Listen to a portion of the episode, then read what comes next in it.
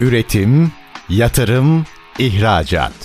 Üreten Türkiye'nin radyosu Endüstri Radyo sizin bulunduğunuz her yerde. Endüstri Radyo'yu arabada, bilgisayarda ve cep telefonunuzdan her yerde dinleyebilirsiniz. Endüstri Radyo.com Çetin Ünsal'ın hazırlayıp sunduğu İşte Bunu Konuşalım programı başlıyor. İşte bunu konuşalımdan merhabalar Türkiye'nin gerçek gündeminde birlikteyiz. Efendim bugün blok zincirden başlayarak aslında onun uzantıları, o teknolojiyle neler yapılabileceğinin üzerinde duracağız. Önemli bir teknoloji aslında bütün dünya bu konuyla ilgili ders çalışıyor, çalışmaya da devam ediyor. Ama sanki şöyle bir baktığımızda mesela CS fuarında konuşulanlara baktığımızda kısa süre öncesine kadar bizim geleceğin teknolojileri diye konuştuklarımızın son derece doğallaştığını görüyoruz. Yapay zeka ile ilgili gelişmelere baktığımızda geleceğin teknolojileri diye konuşurken bugün son derece doğallaştığını, endüstriyel hale geldiğini görüyoruz. Blok zincir tarafında da bundan çok kısa süre öncesine kadar bakın bu sistem birçok şeyi şeffaflaştıracak, düzene sokacak verimliliği artacak diye konuşurken bugün aslında sistemin hayatımıza girdiğini, yerleşmeye başladığını çok net görüyoruz. Fakat burada tabii belli başlı algı problemleri de var. Bunların başında bir kripto para meselesi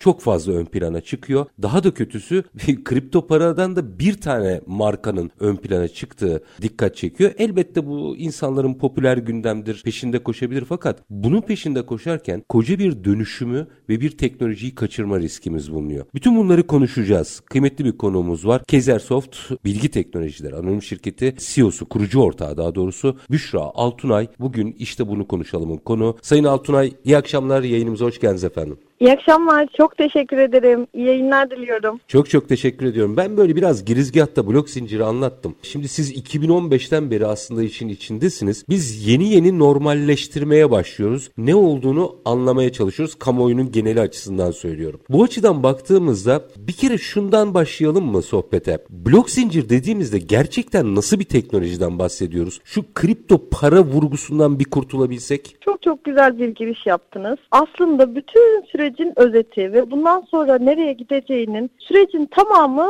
kriptoyla blockchain'i tam olarak ayırmamızda, bütünleşik noktalarını çözmemizde yatıyor. Tam olarak bahsettiğiniz noktadan devam edecek olursak gelecek geldi dediğimiz noktadayız. Hı hı. Blockchain nasıl bir teknoloji dediğimizde blockchain bir yanıyla çok büyük yapıcı, büyük ihtiyaçlara cevap veren bir teknoloji olmasının yanında mükemmel derecede yıkıcı bir teknoloji blockchain teknolojisi. Şimdi bu noktadan başladığınız noktadan devam edecek olursak aslında bizim hayatımıza nasıl ne şekilde girdiğini kavrarsak ne şekilde devam edeceğini, bizim burada ne tür işler yapabileceğimizi ve bu teknolojinin hangi alanları etki edeceğini de çok net bir şekilde görmüş oluruz. Harikasınız. Buradan çok açalım meseleyi. Bu önemli. En kritik ve en az konuşulan mesele de bu işte. Buradan devam edelim o zaman. İnternetin keşfinden sonra en büyük keşif olarak blockchain teknolojisinin bulunuşu, kripto paraların hayatımıza girmesi ve en özelinde blockchain özelinde blockchain teknolojisi internetin keşfinden sonraki en büyük keşif olarak kabul ediliyor. Bunu bugün algılamak zor ama internetin yaygın bir şekilde kullanılmaya başlamasından hemen önceki dönemde de internet için hayatımıza bu denli gireceğini ve her şeyin temeli olacağını tahmin etmemiz de mümkün değildi. Bugün aynı noktada blockchain teknolojilerini konuşuyoruz. Başlangıç noktasında kripto ile ayrımından bahsettiniz. Oradan devam edelim. Bitcoin White Paper'ı ilk yayınlandığında finans sistemine aykırı bir düzen olarak çıktı. Ben ki Amerika'nın bir kriz esnasında karşılıksız para basmasına karşılık insanların ceplerindeki para eridi. Buna karşılık kendi finans sistemini kurmak gibi bir isyan hareketi olarak doğdu. Bu doğuştan sonra Bitcoin'den ziyade blockchain teknolojisini aldık. Burada aslında bu teknoloji kullanarak her şeyi yapabileceğimizi gördük. Bitcoin'in blockchain'le kesiştiği nokta evet bunlar birlikte doğdu. Ancak bu kesişim noktasından biz bu teknolojiyi aldığımız vakitte aslında bunun finansın veri tabanı gibi olarak düşünmek lazım. Yeni finans, yeni ekonomi modelinin veri tabanı olarak çıktı. Peki biz bunu nerelerde kullanabiliriz dediğimizde olağanüstü bir dünyaya açıldı bütün kapılar. Veri tabanı dediğimiz şey siz finansın da finans sisteminin de blockchain sistemi üzerinden gidişatını takip edebilirsiniz. Bununla birlikte veri tabanı olarak nerede kullanıyorsak her yerde bunu kullanabiliriz. Onun dışında sözleşmelerde düşünün ki neyi tutmak istiyorsunuz? Sizin için özel olan ne varsa değerli belgelerde bunların hepsini blok zincir altyapısına taşıyabiliyoruz. Daha sonra biz bunları keşfederken devamında da blok zincir türlerini keşfettik. Blok zincir türlerinde 3 çeşit blok zincir ağını kullanabiliyoruz. Bu açık veri tabanı olabileceği gibi kapalı devre sistem olarak da kullanılabilir. Aynı zamanda karma bir blok zincir ağı da olabilir. Yani siz bir şirket olduğunuzu düşünün. Hı hı. Şirketin içindeki değerli belgeleri veri tabanına taşımak istiyorsunuz. O zaman bu veri tabanında değerli belgeleriniz mesela bir bankasınız siz senet sistemini blok zincir ağına taşımak istiyorsunuz. Blok zincir ağının özellikleri ne? Değiştirilmez, güvenli. Bunlar tartışılıyor. İşte gerçekten %100 güvenli mi? O zaman işte milyarda bir ihtimaller dahilinde işte şu olursa şu olursa şu olursa şu olursa işte kırılabilir. Kırılamaz denilecek noktadayız biz. Yani o şu an tam rakamları söyleyemeyeceğim. O yüksek yüksek ihtimaller gerçekleşirse ancak o zaman kırılabilir bir hal oluyor. Yani şu anda blok zincir teknolojisi dünyanın en güvenli sistemi olarak kabul edilmeli. Kabul ediliyor zaten. Sonra sürdürülebilirlik çok önemli burada. Sürdürülebilirlik, zaman damgası bunların hepsi ikilikleri ondan sonra bilinmeyen bazı süreçleri, eş zamanlı idareyi baktığımızda bunları kolaylaştırabilecek her noktaya blok zincir teknolojisini biz uygulayabiliyoruz. Şu anda bunlar hala keşfediliyor. Nerede kullanabiliriz? Hala her yeni gün yeni bir alan çıkıyor. Burada da kullanabiliriz. Burada da kullanabiliriz. Şuna ihtiyaç duydum. Bunu en güvenli şekilde nasıl yapabilirim? Burada da kullanabiliriz. Mesela en son bankalarda Bizim de bu alanda bir projemiz var. Senet sistemini düşünün. Ben kendim aynı zamanda avukatım. Bir olayla karşılaştık. Şirket devre. Şirket devre esnasında işte alacaklar, borçlar her şey netleşti. Ama bir tedirginlik durumu var. İşte eğer siz bir banka olarak senet sistemini blockchain ağına taşırsanız bununla ilgili geriye dönük düşünün orada yüzlerce problem, binlerce problem bugüne kadar hepsinin önüne geçmiş oluyorsunuz. Zaman damgalı bir şekilde, güvenli bir sistem üzerinde değerli belgelerin saklandığını düşünün. Bir kere galiba kötü niyete imkan bırakmayacak kadar net. Kesinlikle öyle. Burada belki şunu da açmak lazım. Büşra Hanımcığım şöyle bütün bunları yaparken Gelenekselden örnek vereceğim. En iyi böyle anlatabiliriz sanıyorum. Gelenekselde mesela para. Parayı iki yönlü kullanabilirsiniz. Parayı işte rant üzerine de kullanabilirsiniz. Paradan para kazanabilirsiniz. Parayı finansman yapıp üretimde de kullanabilirsiniz. Ama özünde paradır. Evet. Aynı sistemde baktığımızda biz blok zincir teknolojisinin hep o para tarafını konuşuyoruz. Ama aslında reel ekonomi için can alıcı özellikleri var. Orayı nasıl anlatacağız? projeler özelinde de anlatabiliriz. Kripto paraların para vasfını taşıması boyutuyla anlatabiliriz. Sorumuzu ikiye bölecek olursak önce kripto paranın para vasfını tartışmak gerekiyor. Hı hı. Kripto para mı? Kripto varlık mı? Aslında kanun bunu kripto varlık olarak tanımladı. Kripto varlığı nerede tanımladı? Ödemelerde kripto varlıkların kullanılmamasına dair bir yönetmelik yayınlandı. Bu yönetmelikte tanımlama yapılırken kripto varlık tanımlaması yapıldı. Bu tanımlama çok önemliydi çünkü bu işin ne şekilde devam edeceği, artık kripto para dediğimiz kısmın bundan sonra Türkiye'de hangi sistem üzerinden devam edeceğini o tanımdan görecektik. Emtia kabul edilebilirdi. Kambiyo senetlerine uygulanan hukuk uygulanması üzere bir sistem kurulabilirdi. Para olarak kabul edilebilirdi. Bunların hangisinin kabul edileceği aslında bizim devletin otorite olarak hangi otoritenin altında bu işin dallanıp budaklanacağını, şekilleneceğini de bize gösterecektir. Ve burada bizim kanunumuz kripto varlık tanımını, tanımlamasını yaptı. Kripto varlıklar üzerinden de düzenlemeler devam etti. Burada kripto varlık olarak tanımlamayı biz ilk etapta çok eleştirdik mesela. Dedik işte bir tane sistemin içine dahil etseydi daha kolay olacaktı. Ancak bugün görüyoruz ki kesin olarak yapılan tanımlama birçok ihtiyacı karşılıyor. Tokenların kullanım alanları genişledikçe, hızla gelişen blockchain teknolojisinin hızla gelişen kullanım alanlarında kripto varlık tanımının aslında ne kadar doğru olduğu karşımıza çıkıyor. Burada da İslami finanstan gidecek olursak İslam hukukunda para nedir dendiğinde dört temel kural var. O dört temel kurala baktığımızda chain'in blockchain dediğimiz yapının chain altyapısında chain olarak kullanılan işte proof of work, proof of stake gibi, e, proof of authority gibi alternatif ağların, ağların modelleme biçiminin bize finans sistemindeki yerini de gösteriyor. Yani aslında kripto para da kendi içinde işte Ethereum yakın zamanda Proof of Work'ten Proof of Stake'e geçtiğini açıkladı. Bu geçiş bize şunu gösterdi. Orada net bir şekilde mesela her birinin sistemi sanki ayrı birer finans sistemi gibi. Bunları düşünün ki bir otoritesi yok. Şu anda kontrol eden bir mekanizma yok ve merkeziyetsiz bir sistem devlet tanımı yok oluyor. Devlet kavramı yok, kendi içinde büyüyen bir yapı. Bunun üstüne Web3 teknolojileriyle gelen yeni teknolojiler işte Metaverse ve diğer NFT'lerin yaygınlaşması, bunlar üzerinden dönen ticaret sanki şöyle gibi oldu. Yeni bir dünya kuruldu. Bu dünyanın önce parası basıldı. Ondan sonra insanlar bu dünyanın içinde oyunlar üretti ve yaşamaya başladı. Metaverse evreninde evler e, üretti, ruhuyla oranın içine girdi. Şimdi bunların hepsine baktığımızda sistemin tamamen bir yaşam biçimi olduğu da tartışılıyor. Bu bir görüş. Kripto paraların bu şekilde ayrıntılı bir şekilde değerlendirilmesi yapılırken, yapılması gerekirken öbür taraftan blockchain teknolojisini aynı teknolojiyi siz aynı nasıl diyeyim böyle paranın kağıttan ibaret olduğunu düşünün. Hı hı. Paranın kağıt paraya ilk geçildiği zaman düşünün. Kağıt da ilk o anda çıkmış düşünün. Kağıdı kaldırın. Bu bir para. Para da kağıt. Değil mi? Doğru. Ama onun özelliği ne?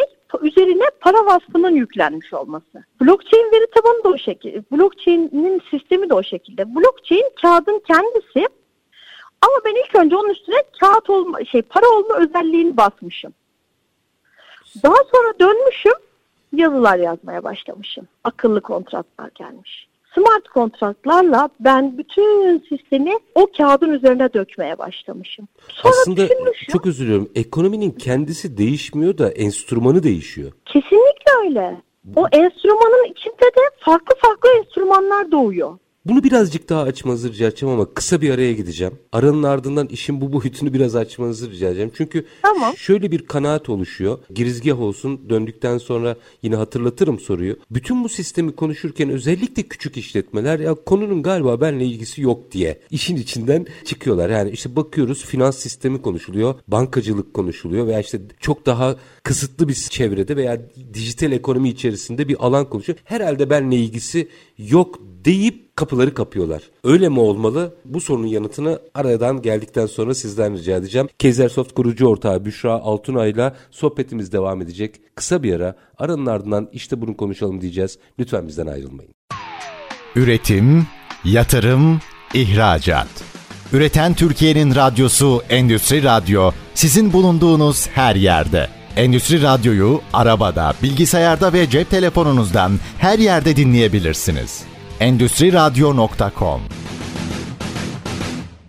Kısa bir aranın ardından işte bunu konuşalım devam ediyor. Konuğumuz Keysersoft kurucu ortağı Büşra Altunay blok zinciri konuşuyoruz. Şimdi Sayın Altunay bir cümle yine hatırlatayım araya gitmeden önce. Bütün bu teknolojiyi konuşurken bu ilk dijital bankacılığa geçerken de böyle olmuştu. Şimdi hepimizin hayatında gayet doğal bir biçimde kullanılıyor. Yani dijital banka evet, mobil telefonlardan falan bahsetmiyorum. Bayağı bildiğiniz bankamatiklerden bahsediyorum. Şimdi de küçük işletmeler veya büyük montanlı iş yapmayanlar ya bu galiba benimle ilgili bir konu değil deyip sırtını dönüyor. Öyle olmadığını biliyoruz. Niye öyle değil ve niye onlarla ilgili biraz açabilir misiniz? Yeniden merhabalar. Çok teşekkür ediyorum. Şimdi geçen bir toplantı yaptık. Toplantıda bu işin aslında öyle olmadığını gördük biz. Küçük işletmelerden büyük işletmelere, yatırımcılardan projelere bir araya gelindiği, blockchain altyapısında bir araya blockchain konu başlığı altında bir araya gelindiği bir toplantıda herkesin aslında durumun bilincinde olduğunu gördük. Güzel. İş dünyasıyla yakından ilgili olan herkesin ticaret erbabının bu işin gerçekten internetin keşfinden sonra en büyük keşif olduğunu ve buraya yatırım yapmanın bilincinde olduğunu gördük. Yani hiçbir bilgisi olmayan bile yeni teknolojinin, bu yıkıcı teknolojinin birçok sistemi devre dışı bırakıp bütün sistemlerin altyapısı haline geldiğini gördüğünü fakat teknolojisinden çok anlamadığı için en azından ben bunu işime nasıl entegre edebilirim yolunda danışmanlık alma yoluna gittiğini gördük. Tam da bu sorunun yanıtını verebilir misiniz bize? Tabii Gerçekten ki. bir insan bu işi, bu sistemi, bu teknolojiyi kendi işine adapte ederken ne yapmalı? Kamu olarak mı düşünelim, şirket olarak mı? Biz yine şirket olarak yani şöyle diyeyim, kamu bir şekilde zaten yolunu buluyor. Uzmanları var, e, kadroları var. Evet. Ama şirket hatta biraz küçük işletme, yani orta büyüklükteki işletmelerden başlayarak aşağı doğru inersek büyüklerin de bunu araştırdığını biliyorum. Oraya bir yol gösterirsek çok daha sağlıklı olur. En büyük holding yapılanmalarından başlayıp aşağı doğru. Lütfen. Siz diyelim ki şu anda bir operatör şirketisiniz. Operatör şirketi olarak neyi tutmak istersiniz? En güvenli şekilde, zaman damgalı bir şekilde. Bütün verileri taşısanız, sözleşmeleri taşısanız, veri tabanı olarak kullansanız, sizin zaman damgalı olarak kapalı bir ağ kullansanız, blockchain ağı, sadece veri tabanı sistemi olarak bunu kullansanız, bu sizin çok büyük bir probleminizi ortadan kaldırır. Bir, yetki matrisi e, sağlamak zorundasınız birimler arasında. Şifreleme sağlamak zorundasınız. Şifrelemeyi işte kişisel korunması ve Avrupa Birliği veri koruma tüzüğü kapsamında uluslararası bir şirketseniz KVKK ve GDPR uyumunu yapmak zorundasınız. Aslında burası bu nokta veri güvenliğiyle, kişisel veriyle, veri güvenliğiyle, verilerin korunmasıyla doğrudan bağlantılı bir noktada bir proje üreterek, bir kendi kapalı devre sisteminizi yaparak bunun içine yetki matrisini yerleştirebilirsiniz. Birimler arasındaki irtibatı sağlayabilirsiniz. Daha sonra kendi anahtarınızı oluşturup bizim bu konuda da firma ismi vermemde bir mahsur var mı iş ortağımızın? E, mar- markalara girmezsek rütük nedeniyle Tamam, girmeyelim. Buyurun. bir yarı devlet yarı kamu şeklinde olan bir firmayla şu anda bir iş ortaklığımız var ve blockchain tabanlı veri koruma sistemleri yapılıyor. Yani enkript ediyorsun, kendi anahtarını kendin üretiyorsun. Ondan sonra o ürettiğin anahtarın içinde kendi şifreni de oluşturuyorsun. Hem anahtar senin hem kilit senin. İçine kendi verini depoluyorsun. Şimdi bunun ötesinde bir veri güvenliği sistemi yok. Bunu yaptığınız takdirde en üst düzeyde bir veri güvenliği sağlamış oluyorsunuz.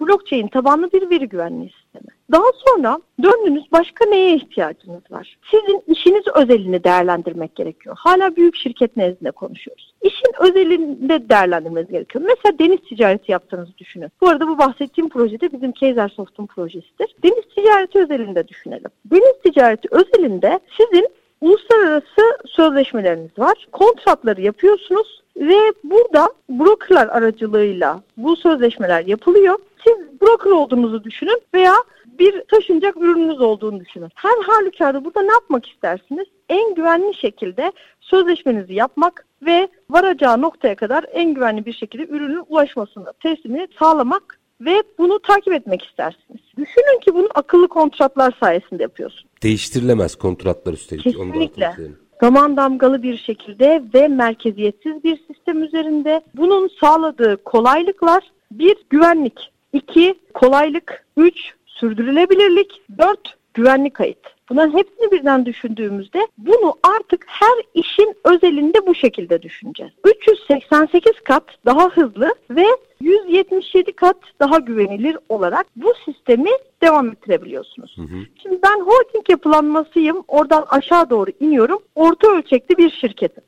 Orta ölçekli bir şirket olarak ne yaptığımızı düşünelim. Bir iş özelinde değerlendirmek lazım. Enerji şirketi olduğumuzu düşünelim. Tamam. Şimdi siz en orta ölçekli bir şirketsiniz. Enerji şirketisiniz. Enerji sektöründe blockchain çözümleri şu anda en hızlı şekilde ilerleyen e, alan. Enerji sektörü çünkü birbiriyle bağlantılı olması gerekiyor. Aktivasyonun kurulmuş olması gerekiyor. Bu aktivasyonun haricinde kayıtları, sistemi, her şeyle bu hem smart kontratlar, akıtlı kontratlar tarafında çözüm üretebiliyorsunuz hem de kendi ihtiyacınıza özel blockchain çözümü üzerine proje oluşturup onu hayata geçirebiliyorsunuz. Proje bazlı çalışmayı tercih edebilirsiniz. Siz mesela bizim özelimizde Kaiser olarak biz ilk önce şirket kurarken bu ayrıma gittik.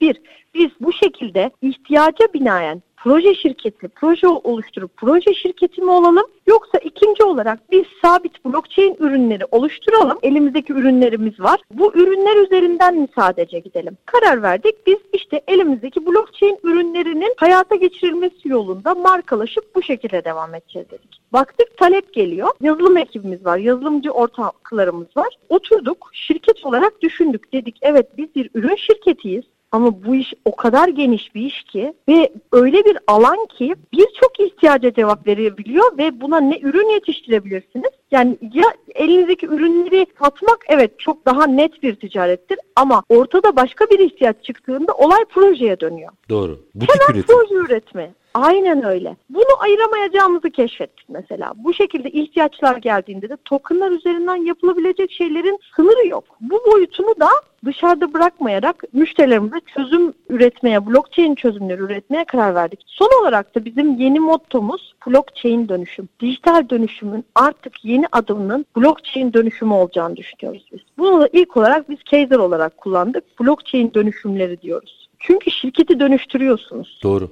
İşinizde her şeyi dönüştürüyorsunuz. Farklılaşmıyorsunuz aslında, dönüşüyorsunuz. Onun da altını çizelim. Kesinlikle öyle. Biraz daha küçük montana gittiğimizde durum nasıl? Evet küçük daha aşağı doğru indik şimdi. Lütfen. Holding yapılanmasından bahsettik. Enerji şirketinden örnek verdik. Aynı şekilde sigorta şirketleri üzerinden de örnek verebiliriz. Onlara ilişkin de bir blockchain çözümümüz var. Daha aşağı indik. Hiçbir şey yapmasanız diyelim benim bakkal dükkanım var. Devlet geçiyor artık blockchain sistemine. E-Devlet üzerinden şu anda kimlik kartlarının dönüştürüleceği ve blockchain tabanlı sisteme taşınacağı açıklandı. Proje detaylarını ayrıntılı olarak şu anda vakıf değilim, girmeyeyim ama siz sadece bir Türk vatandaşı olarak bile sisteme, blockchain teknolojisine dokunmuş oldunuz. Benim kimlik kartımın bugüne kadar ben hep merak ederdim mesela birey olarak Keyizleri kurmadan önce de kimlik kartı oluşturulması, kayıtlarının tutulması nerede tutuluyordu? İşte nüfus müdürlüklerinde. En eskiye gidelim. 60'lı yıllarda doğan kişilerin isimleri çoğu kişi işte yanlış yazılmış. Bizim soyadımız Altınay'mış, Altınay yazılmış. Ondan sonra o kayıtlarda Altınay olarak geçen şey bir nüfus memurunun yanlış yazmasıyla elle yazma Altunay olarak kalmış. Soy isim Altunay devam ediyor. Neyle kayıt tutuluyordu? Kağıt, kalem, defter, nüfus müdürlüğü kimlik kartları oradan veriliyordu. Tek çıktı alınıyor. Ondan sonra kimlikte sahtecilik, şu bu, çift kimlik, bir tane kimlik kayboluyor, yenisini çıkartıyorsun, eskisini buluyorsun. Arada onu kullanıyorsun ki hiçbir yerde hiçbir şekilde tespit edilmiyor falan. Ondan sonra olay bu şekilde gelişiyordu. Sonra dijital kimliğe geçtik. Daha işte verilerin tamamı, verinin petrol hükmünde olduğu bir devire geçtik ve ondan sonra işte kan grubu hanesi, dini hanesi ve diğer özel bilgilerin yazdığı kimlikler gitti. Daha mini elektronik kimlikler geldi. Doğru. Şimdi son olarak E-Devlet'te blockchain tabanlı bir e-devlet projesi var. Bunun dışında da kimlik kartlarında blockchain tabanlı sisteme geçildiğini haberini aldık. Yani şimdi siz birey olarak bile bu teknolojinin benim kimliğim ne şekilde çıkıyor dediğiniz noktada teknolojinin içindesiniz. Bu noktaya 50 yılda gelmedik. Biz bu noktaya 2-3 yılda geldik ülke işte olarak. Aslında en çok üzerinde düşünülmesi gereken de bu. Hıza, hıza bakın yani. Çok hızlı ve adapte olunmazsa da çok hızlı oyunun dışında kalınma riski var. Aynen öyle. Tavsiye verelim mi burada? Valla sevinirim. Bir iki dakikada da o tavsiyeleri alıp öyle araya gidelim. Tamam. Küçük işletme olalım, büyük işletme olalım. Biz blockchain yıkıcı teknolojisi geldikten sonra ticaretimiz ne şekilde olacak? Ülke ticareti ne şekilde olacak? Ve ben bu ticari sistemin içinde nasıl ayakta kalabilirim sorusuyla geliyor bize müşterilerimiz. Hı hı. Bu teknolojiden bir şu anda yakalarsak nasıl kazancı çevirebilirim mi soran en boş alanda yer alacak olan kişiler bugün blockchain dönüşümünü hayatına katmaya çalışan kişiler olacak, şirketler olacak. Uzun vadede nasıl kazanabilirim mi düşüneceğimiz gibi bu teknoloji geldikten sonra benim işimi olumsuz olan, olarak etkileyecek noktalar nereler olacak diye sorup Bununla ilgili önlem almak gerekiyor. San kaynağına değinmek istiyorum burada. Onu da bir sonraki bölümde anlatalım. Öyle yapalım. O yarım kalması çünkü en e, kritik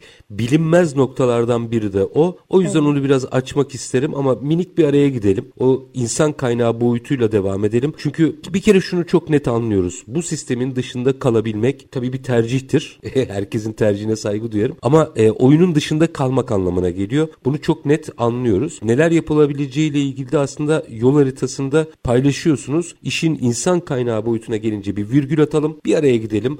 Aranın ardından Kaisersoft kurucu ortağı Büşra Altunay'la sohbetimiz devam edecek. İnsan kaynağı boyutuyla işte bunu konuşalım diyeceğiz. Kısa bir ara lütfen bizden ayrılmayın. Üretim, yatırım, ihracat. Üreten Türkiye'nin radyosu Endüstri Radyo sizin bulunduğunuz her yerde. Endüstri Radyo'yu arabada, bilgisayarda ve cep telefonunuzdan her yerde dinleyebilirsiniz. Endüstri Radyo.com Kısa bir aranın ardından işte bunu konuşalım demeye devam ediyoruz. Konumuz blok zincir teknolojisi.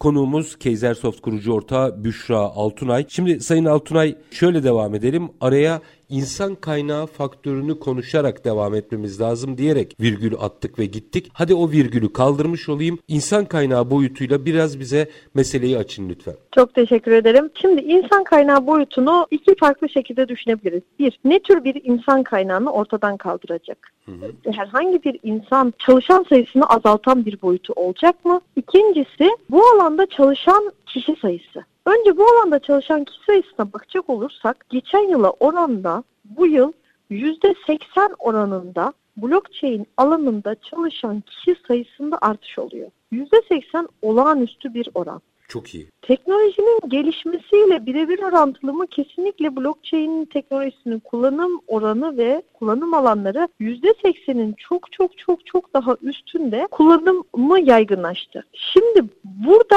bu alanda peki nasıl çalışabiliriz diye sorular hmm. sorulacak olursa bir kere blockchain yazılımcısı bulmak çok zor. Blockchain developer diye bir alan var. Bu alanda çalışan yazılımcıların hızlı bir şekilde yetişmesi gerekiyor. TÜBİTAK bu konuda özel bir çalışma başlattı. Özel olarak insan yetiştiriyor bu alanda. Bir, kişinin elinden tutuyor böylece. İki, ülke teknolojisinin e, dünya genelinde geri kalmaması için milisel yatırım yapıyor gibi bir durum söz konusu burada. Hı hı. İkinci olarak bu alanda baktığımızda dünyada en önde gelen ülkelerden birinin Hindistan olduğunu görüyoruz. Hindistan'da hem yazılım tarafıyla, hı hı. teknolojinin uygulayıcıları boyutuyla hem de ürünler ve projeler boyutuyla dünyaya satış yap görüyoruz.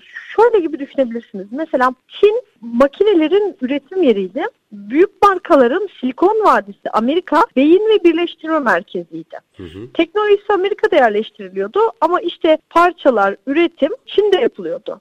Sonra üretim Bangladeş'e doğru kaydı. Bu üretimde e, şimdi aynısının Blockchain versiyonunu düşünecek olursak şu an mesela CS fuarı başladı ya da başlayacak. Başladı bugün başladı. Evet. Hı hı. Onun öncesinde Jitex olmuştu Dubai'de. Biz de katıldık. Keyzer olarak orada standımız vardı. Biz orada şunu gördük. Türkiye yazılım boyutuyla ve blockchain teknolojilerindeki ürünleri ve projeleri boyutuyla dünyanın ortalamasının çok önünde. Biz aslında bunu yakalamış gibi bir şeyiz. Tam yakalamışız diyemiyorum. Dünya devleri yerini korumak için blockchain dönüşümünü en derin bir şekilde gerçekleştirdiğini gördük. Ama Türkiye çok iyi bir noktada. Türkiye dijitalde hiçbir alanda olmadığı kadar, hiçbir zaman olmadığı kadar önde olduğunu gördük. Projeleriyle işte biz orada projelerimizi anlattık. Keyzer olarak projelerimizi anlattığımızda bize mesela Dubai'nin olağanüstü bir kripto varlıklara ilişkin kanunu çıktı. Diyor ki bütün dünyaya gelin ben blockchain'in merkezi olacağım. Burada yatırım yapın. Kripto varlıkların merkezi olacağım. Aslında ilk hedef kripto paralar ama blockchain teknolojisine ilişkin bir projeniz de varsa gelin ben sizi destekleyeceğim diyor. Çok kısa 3-4 sayfalık bir kanun çıkardı. Sanal Varlıklar Kurumu'nu kurdu. Dünyada ilk olarak Sanal Varlıklar Kurumu Dubai'de kuruldu. Ondan sonra bunun üzerinde Jitex fuarı orada olunca birçok yatırımın hatta aynı dönemde de Yıldız Teknik Üniversitesi'nin orada açılışı oldu. Birçok yatırımın oraya doğru kaydığını gördük. Etex fuarında. Ancak biz Dubai'de mesela kendi ürünlerimizin ve teknolojilerimizin tanıtımını yaparken şunu gördük ki biz bunları ancak 3-4 yıl sonra kullanabiliriz. Bu bir altyapıdır, bu bir bilinçtir dediler bize. Hmm. Ödeme sistemlerine ilişkin bizim ülkemizde şu anda yasak var mesela. Ödeme sistemlerine ilişkin projeler Türkiye'de geliştirilemiyor. Kripto varlıkların ödemelerde kullanılmamasına dair bir yönetmelik var. Sizin Doğru. bu alanda bir projeniz veya ürününüz varsa bunu Türkiye'de şu anda hayata geçiremezsiniz. Ama Dubai'de çok rahat bir şekilde geçirebilirsiniz. İşte Bitcoin'i e, resmi para birimi olarak kabul eden ülkede çok rahat bir şekilde hayata geçirebilirsiniz. Sahada gelişir çünkü bu iş. Aynen öyle. Şimdi o nedenle biz mesela yatırım danışmanlığı olarak baktığımızda ülkelerin hukukuna bakmak, hukuk sistemine bakmak, seni ne kadar destekleyecek, önüne engel mi koyacak bunlar çok önemli. Bir projeyi geliştiriyorsunuz 3 sene.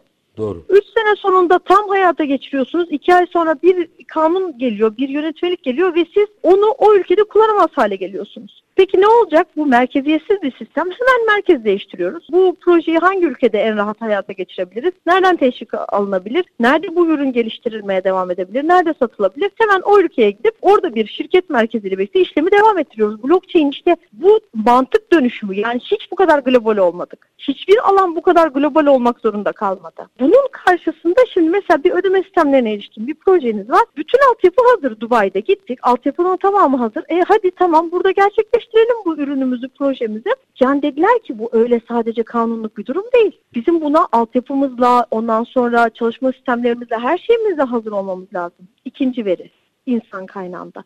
Biz o zaman Türkiye'yi gördük ki gerçekten çok ileri bir noktadayız. Evet, bunu da, ekonomik olarak. Bunu da avantaja çevirmek durumundayız tabii. Yani çünkü bu öyle bir alan ki ne noktada olduğunuz geri ya da ileri bir anlam ifade etmiyor. Çok hızlı birbirini yakalama potansiyeli olan yapılardan söz ediyoruz. Maddi manevi çok rahat güçlenebileceğimiz bir Hı-hı. alan burası. Birey olarak, şirket olarak, ülke olarak üçünü ayrı ayrı değerlendirelim. Üçünde de çok hızlı bir şekilde şirketimizi büyütmek için çok güzel yazılım firmaları var. İşte biz de mesela ürünlerimizle birçok şirketin çok farklı boyutlara geçmesine vesile olmuş olduk. Şimdi bu noktada hem birey olarak hem şirket olarak hem ülke olarak maddi manevi çok güçlenebileceğimiz bir boyuttayız. Hazırız da bunun için. Teknolojiden de uzak bir gençliğimiz yok. Teknolojinin içinde ve her türlü yeniliğe açık bir genç nüfusumuz var. Yani bunu nüfusu çok yaşlı olan ülkeler yakalayamayacak. Avrupa bunu yakalayamayacak. 2 kere 2 4. Bunu çünkü oturup çalışmak gerekiyor. Yani siz 50 65, 60 ya da 70 yaşındaki bir insana bu teknolojiyi bak işte bu bu bu olacak burada böyle bir dönüşüm var. Sen hadi şirket olarak değiş, dönüş, bak şunlara kuydur, şu projeyi geliştir. Yaptın yaptın, yapamadın piyasadan çıkacaksın belli bir noktada. Akıllı kontratlarla, smart kontratlarla karşına gelen bir şirketi sen yenemezsin. Yıkıcı teknoloji işte burada karşımıza çıkıyor. O yüzden ders çalışmak gerekiyor. Yani burada bir potansiyel var ama o potansiyelin de zorunluluğu var. Ders çalışmak gerekiyor. 5 dakika dakikam var. 5 dakikada iki konuda fikrinizi almak isterim. Değerlendirmenizi almak isterim. Bunlardan birincisini merak ettim. Biraz daha özel bir soru. Şimdi biz dünya ölçeğinde de genele baktığınızda bu işin mutlaka entelektüel, en, entelektüelleri bu işin takipçisi zaten. Ama genel anlamda dünyaya baktığımızda son belki 2-3 yıldır gündemde olan ve konuştuğumuz meselelerden bahsediyoruz ve hala bile bugün bir bilinç sorunundan söz ediyoruz değil mi? Bir kripto parayla özdeşleşmemesi gerektiğinden bahsediyoruz. 2015'te neyi gördünüz? Çok ilginç bir şekilde oldu giriş. Şimdi 2016 yılında bizim ülkemizde 2015 2008'de aslında yani bu teknoloji 2008. Hı hı. 2008 teknolojisi bu. Anlaşılmaya başlanması 2013 sonrası. 2015'te veri tabanı boyutunu gördük. Biraz açın lütfen. Enteresan bu. İlk başlangıç noktamız blockchain ile ilk ortak bağlantı noktamız bir yazılımcı arkadaşımızla birlikte ondan sonra yönetim kurulu başkanımız Keyzer olarak kendisi iş dünyasının içinde olan bir kişi. Hı hı. Yazılımcı ortağımız da yıllardır siber güvenlik alanında çalışmış olan bir kişi. Üzerine konuştuğumuzda aslında üçümüzün de ortak noktası şu. Bir, ticaret dönüşüyor yeni bir ticari alan oluşuyor. Ticaret de dönüşüyor. Dijital dönüşümün ötesinde artık blockchain dönüşümü adını koyduk biz. Bir blockchain dönüşümü gerçekleşiyor. İki, bu teknoloji geliyor. 2016 yılında kişisel verilerin korunması kanunu çıktı. 2010 yılında anayasaya girdi veri güvenliği konusu. Siber güvenlik alanındaki yazılımcılarla kişisel veri güvenliğine ilişkin çalışan hukukçular birlikte çalışmaya başladığı anda bu teknoloji karşısında ne yapacağımızı konuşmaya başladık. Hı hı. Ne yapacaksınız? Ayak Bütün izleri geliyordu sistem, zaten diyorsunuz yani. Kesinlikle öyle. Burada bütün sistemin yıkılacağı net bir şekilde görülüyordu. İşte 2015'te onu gördük. 2016 yılında kanun çıktı. Kişisel verilerin konulması kanunu. Tamamen merkezi bir sistem. Veri sorumlusu diye bir tanım var. Bütün her şey veri sorumlusu tanımının üzerine kurulu. Ama blockchain merkeziyetsiz bir sistem ve ortada veri sorumlusu tanımını yapamayacağımız bir durum söz konusu. Tabii kamular da yani sadece bizde değil bütün dünyada bu regülasyonun yapabilmenin endişeleri içerisinde çalış çalışmalarını sürdürüyorlar. İşin o boyutunu da görmezden gelmek mümkün değil. Tabii ki merkeziyetsiz bir yapıdan söz ediliyor ama ne kadar öyle gerçekleşecek onu da hep beraber zamanla göreceğiz. Bir noktayı daha bir iki üç dakikada onu değerlendirmenizi rica edeceğim. Biz şimdi blok zinciri konuştuk. Bir de işin Web 3 dönüşümü söz konusu olmaya başladı. Evet. İşin o boyutuyla ilgili görüşlerinizi de merak ederim. Web 3 dönüşümü aslında hep üzerinde konuştuğumuz. Acaba hangi boyutundan devam etsek? Bir tane daha soru sorun. Mesela. Sorayım. Özellikle ödeme yöntemleri konusunda, finansa yönelik etkileri konusunda evet. merak ederim.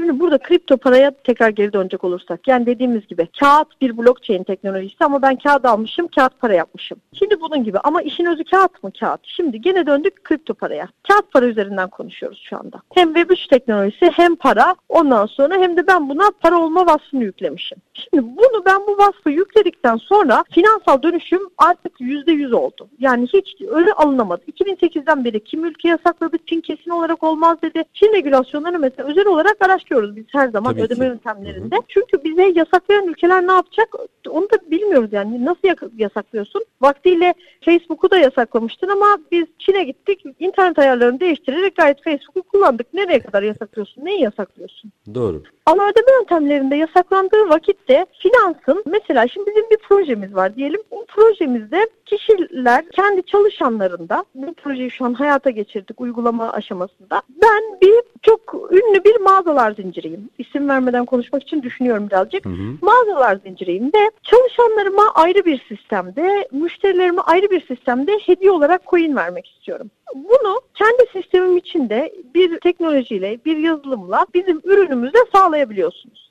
Hı hı. Sonra bu kişi gelip onu ödeme yöntemi olarak kullanamıyor. Satın aldığı bir şeyi karşılığında kripto olarak kullanamıyor. Burada yönetmeliğe takılıyorsunuz. Bizim ülkemizin regülasyonu ödeme yöntemlerinin önüne geçiyor. Ama dünyanın birçok ülkesinde böyle bir yasak yok. Yasak olmayan ülkelerde ne gelişiyor biliyor musunuz? Ödeme yöntemlerine ilişkin en vay türlü proje gelişiyor. Bu projeler ticareti hızlandırıyor. Uluslararası para geçişlerini kolaylaştırıyor, hızlandırıyor, kayıt altına alıyor. Ondan sonra şu anda mesela Avrupa Birliği regülasyonu geliyor MiCA. MiCA bunun içinde diyor ki yani sen diyor token'ın diyor white paper'ını sen bir blockchain'in white paper'ını hazırlarken bir projenin white paper'ını hazırlarken diyor ve ardına bir sürü şart koyuyor.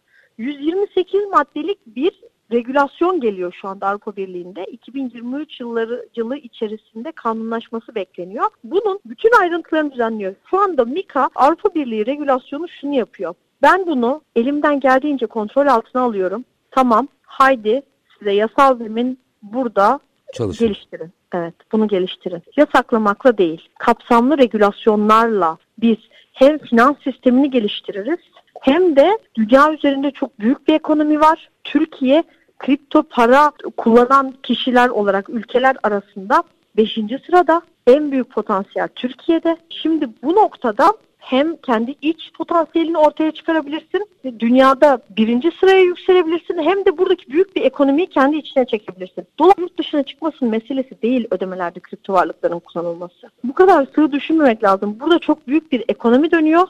Bunu zaten kullanan herkes risklerini kabul ediyor. Hı hı. Kullandığımız her şey yani arabaya bindiğimizde de at arabasından daha fazla riski yok mu kaza yapma ihtimali? Şüphesiz. Onun gibi bir şey bu.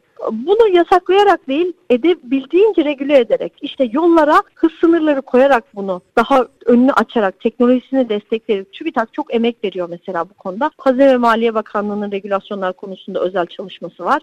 Merkez Bankası'nın dijital para konusunda çalışmaları var. Çok bağlantısı olmasa da çalışmaları var. Ondan sonra şu an E-Devlet sistemi çok güçlü bir şekilde çalışıyor. TürkSat teknolojide en önde kurumlardan nitekim ülkenin dönüşümünü, ülkenin dijital dönüşümünü yapmış olan bir kurum. Dijital Dönüşüm Ofisi'ne daha sonra devretti. Dijital Dönüşüm Hı-hı. Ofisi'yle paralel bir şekilde çalışıyor. Bizim bu kadar güçlü kurumlarımız ve bu kadar güçlü teknoloji şirketlerimiz varken bizim bu süreci en üst seviyeden yakalamamamız artık bizim zararımıza diyecek başka hiçbir şey yok. Sayın Altunay çok teşekkür ediyorum. Çok keyifli bir sohbetti ve aslında benim için de öyleydi. Çok teşekkür böyle ederim. Böyle nokta atışı açıklamalar yaptınız. Her biri böyle hani bir kenara koyup altını uzun zamanda da doldurmaya elverişli başlıklar açtınız. Ucu açık başlıklar açtınız ama herkes şunu çok net anlattı ki sözlerinizden eminim. Artık yeni bir ekonomik zemin var. Uyum sağlamak lazım. Uyum sağlarsak da büyük bir ekonomi var. Evet inşallah. Kezer çok teşekkür ederim. Benim için de çok keyifli bir sohbet Var oldu. olunuz. Kezersoft kurucu ortağı Sayın Büşra Altunay. Çok teşekkür ediyorum efendim tekrar. Ben teşekkür ederim. İyi Var yayınlar olunuz. diliyorum. İyi akşamlar diliyorum. İyi akşamlar dilerim. Efendim bugün blok zincir meselesini aslında blok zincir teknolojisini mercek altına aldık. Onun dışında o alt zemin daha sonra o zeminden üste doğru çıkan çok sayıda ürün, iş modeli, kontrat, regülasyon vesaire birçok nokta var. Sayın Altunay çok net tarif etti. Biz sizlerle paylaştık ama sürenin sonuna geldik. Her zamanki gibi bitirelim o zaman. İşinizi konuşun, işinizle konuşun. Sonra gelin işte bunu konuşalım. Hoşçakalın efendim.